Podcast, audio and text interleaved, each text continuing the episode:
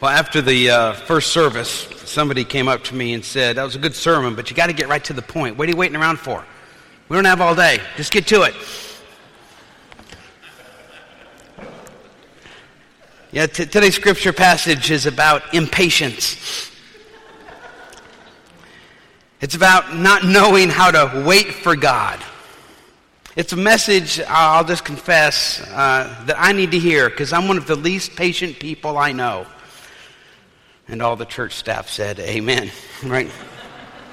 When, when, I was, when I was diagnosed with cancer a couple of months ago, I was ready to start treatment that day.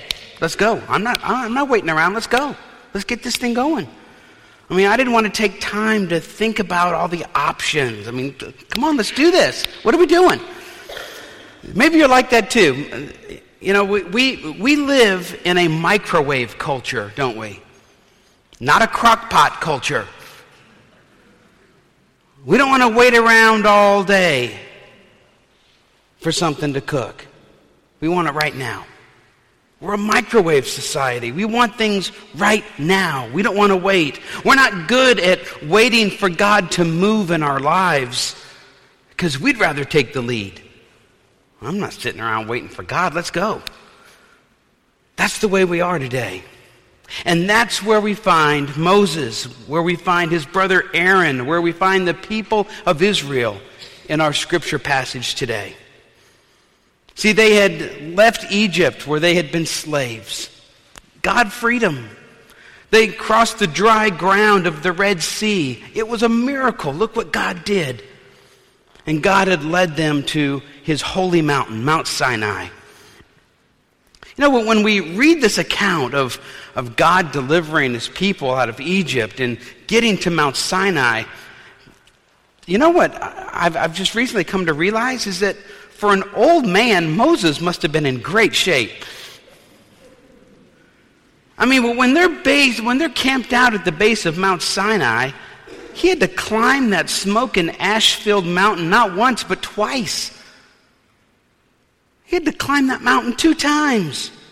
The first time he went up, he came down with instructions that no one's supposed to go up on the mountain. The second time he goes up to the mountain, Joshua went with him for part of the way. And then Moses went on up by himself to get further instructions from God. In, in Exodus 19:20, he goes up. In verse 25, he comes down. In Exodus 24 15, he goes up the mountain, but then he doesn't come down. In fact, more than a month goes by, and there's no sign of the old man. Nobody knew where he was. And all the people down below were starting to get restless. I mean, in, in their minds, they couldn't do anything without Moses. He was their leader. I mean, if, if Moses, the leader, wasn't there, they didn't know what to do. And one of the issues that these Israelites had is they thought, they thought that they needed Moses with them all the time in order for everything to be okay. And they're a pretty impatient group of folks, if I might add. I mean, what was going through their minds? Y'all, it's been a month. Moses is probably dead. Now what are we going to do? There's a lot of fire and smoke up there. Maybe he fell in a volcano. Maybe he did something that ticked off God and God roasted him. What was going through their minds? Let's get going. We got to do something. We can't just sit here at the foot of this mountain for our whole lives. They were getting impatient with God. Have you ever been that way? No. Where God doesn't act according to the schedule that you set out for your life? See, I think God is testing the people here in this, in this passage. Are they going to trust God? Remember, they just made a covenant with Him. We're going to allow you to be our God, and we're going to live the way you say to live. Well, God's is maybe testing them here. All right, well, let's just see. So the people did something. They went to Aaron, Moses' brother, and they asked him to do something that was quite unexpected. See, their leader's gone. They thought Moses was dead. And it would seem natural that they'd ask Aaron to be their new leader. I mean, he was Moses' right hand man, after all. But that's not what they ask Aaron. They don't want Aaron to be their leader, they want Aaron to make them a new God. Think about all that they've been through. From the parting of the Red Sea to the pillar of fire and cloud to the manna that they had collected and eaten each day out in the desert. And in spite of all of that, they don't give God credit. And see, it's right there in verse 1 if you have your Bibles. Listen to this. Exodus 32, verse 1. When the people saw that Moses delayed to come down from the mountain, the people gathered around Aaron and they said to him, Come on, make gods for us, who shall go before us. As for this Moses, the man who brought us up out of the land of Egypt, we don't know what's happened to him. They say that it was Moses who led them out of Egypt not God. Despite all that they had experienced since they left Egypt, all the miracles that they saw, they say, yeah, it was Moses who led us out. They could only see with their eyes, not with their hearts. Their focus was on the external, not the internal. It was on the human, not on the divine. See, they could see Moses, but they couldn't see God, despite the many miracles that God had performed before their very eyes. I mean, we're, let's admit it, we're that way sometimes. God works miracle after miracle every day. Yet at times we wonder where He is. God, where, where are you? I can't see you. But yet, someone called us at the right time. Coincidence? Maybe not. These Israelite people wanted a God that they could see, not one that they could experience. So here's Aaron, Moses' brother. Remember when Moses was at the burning bush? Remember how nervous he was? He says, God, I, there's no way I can go to the most powerful man on earth and say, you have to release all your slaves. He's not going to listen to me. God, I'm not a public speaker. I can't do it. And what does God tell him? Moses, calm down. You've got your brother Aaron. He's a great speaker. He's going to go with you. See, that was Aaron's ministerial call. He was there to be the spokesperson for Moses. Yet, how quickly he had forgotten it. And in this pivotal moment, Aaron failed. See, instead of courageously opposing the people's plan, instead of redirecting their impatience, which is what he should have done. He gave in to the pressure. It was very poor leadership on Aaron's part. He could have used this as a teachable moment. Yes, even though Moses is gone, we're still the people of God, and God is still with us. It's like, well, we can't have a church meeting without the preacher there to say a prayer. Yes, you can. But it's like Moses has to be here. Aaron could have used this lesson, but he didn't. So instead, he gathered all their gold and he made a statue of a, of a young bull out of it. Probably looked like one of those gold plated statues that they had seen in Egypt. I mean, these, these Israelites, they, they were slaves in a pagan culture. They, they saw gods all the time. Maybe Aaron himself didn't fully understand the concept of an invisible God. Because in our passage today, after he makes the calf, he says, We're going to have a festival for Yahweh. This is a festival for God. Now, time out here. How can you have a festival for God after you've made a gold plated calf to worship?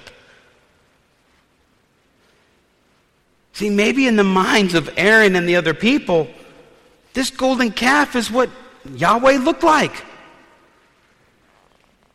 So they made the calf, and Aaron says, Ta da, I present to you Yahweh. We always wonder what he looked like. We can never see him. There, you have your God. Are you feel better now? Something you can see. The people finally had a God like the Egyptians had. How tragic that just weeks after consecrating themselves before an invisible God, they needed a God they could see. See, sometimes I think we, we make golden calves out of people. Maybe we make golden calves out of churches or denominations or even ministries. See that church? That's what God looks like. That's a golden calf. Remember years ago that pastor was here, that pastor saved the church. That's a golden calf. Oh, this leadership model gave new life to our congregation. I've heard that one before. That's a golden calf. A ministry model can't give life to a church. That's what the Holy Spirit is for. That's what He does. And see, centuries after this golden calf episode, God's people would cry out once again for something that all the pagan nations had that they didn't have. And it was a king. And if you know your Old Testament history, it ended up being their doom. See, sometimes I think we in the church long for what the world has in order to do ministry. We can't worship without an organ. That's a golden calf. We can't worship without a projector. I mean, how would you know the name of the sermon? Have to have that. That's a golden calf. We can't reach children without the right curriculum. Have to have something. We can't promote our church without knowing our target audience. Sometimes we melt the golden blessings of God and reform them into something that's not from God. We craft golden calves all the time, y'all. Let's admit it. Sometimes, like Aaron did, with the best of intentions. Sometimes, even like Aaron did, in the name of the Lord God. When Moses finally came down from the mountain, hey, I've missed y'all. How are you doing? Wait, what are y'all doing?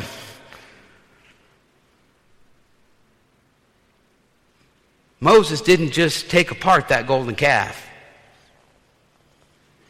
he destroyed it.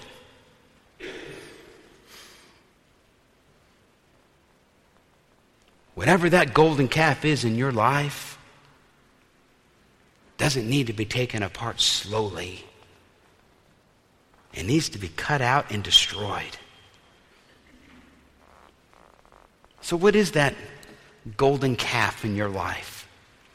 What's that thing in your life that you have taken and replaced God with?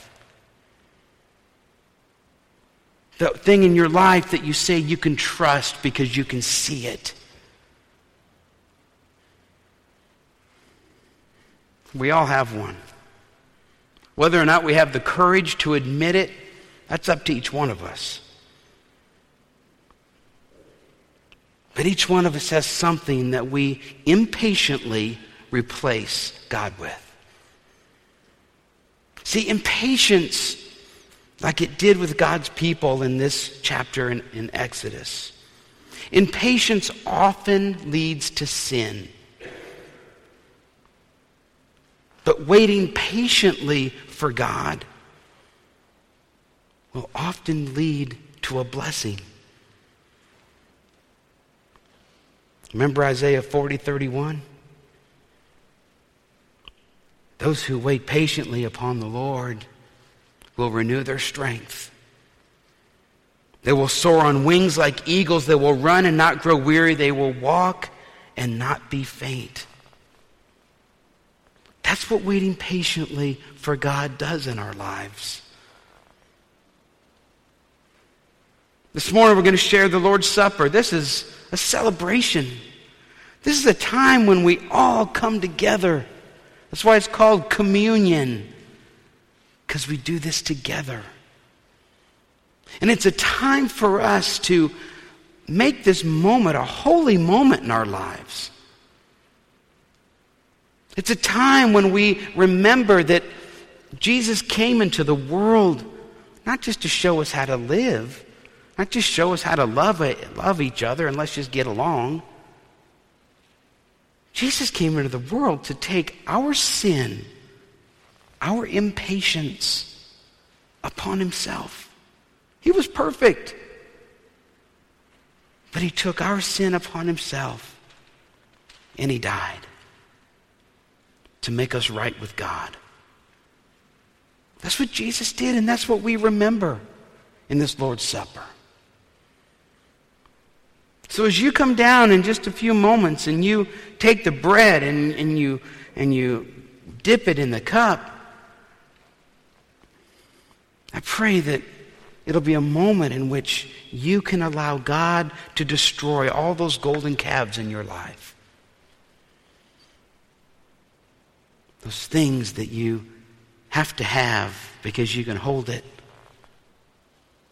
because you know it's there, and you place your trust in. Those things will always let us down. Because only God is trustworthy. When are we ever going to learn that? Let's pray.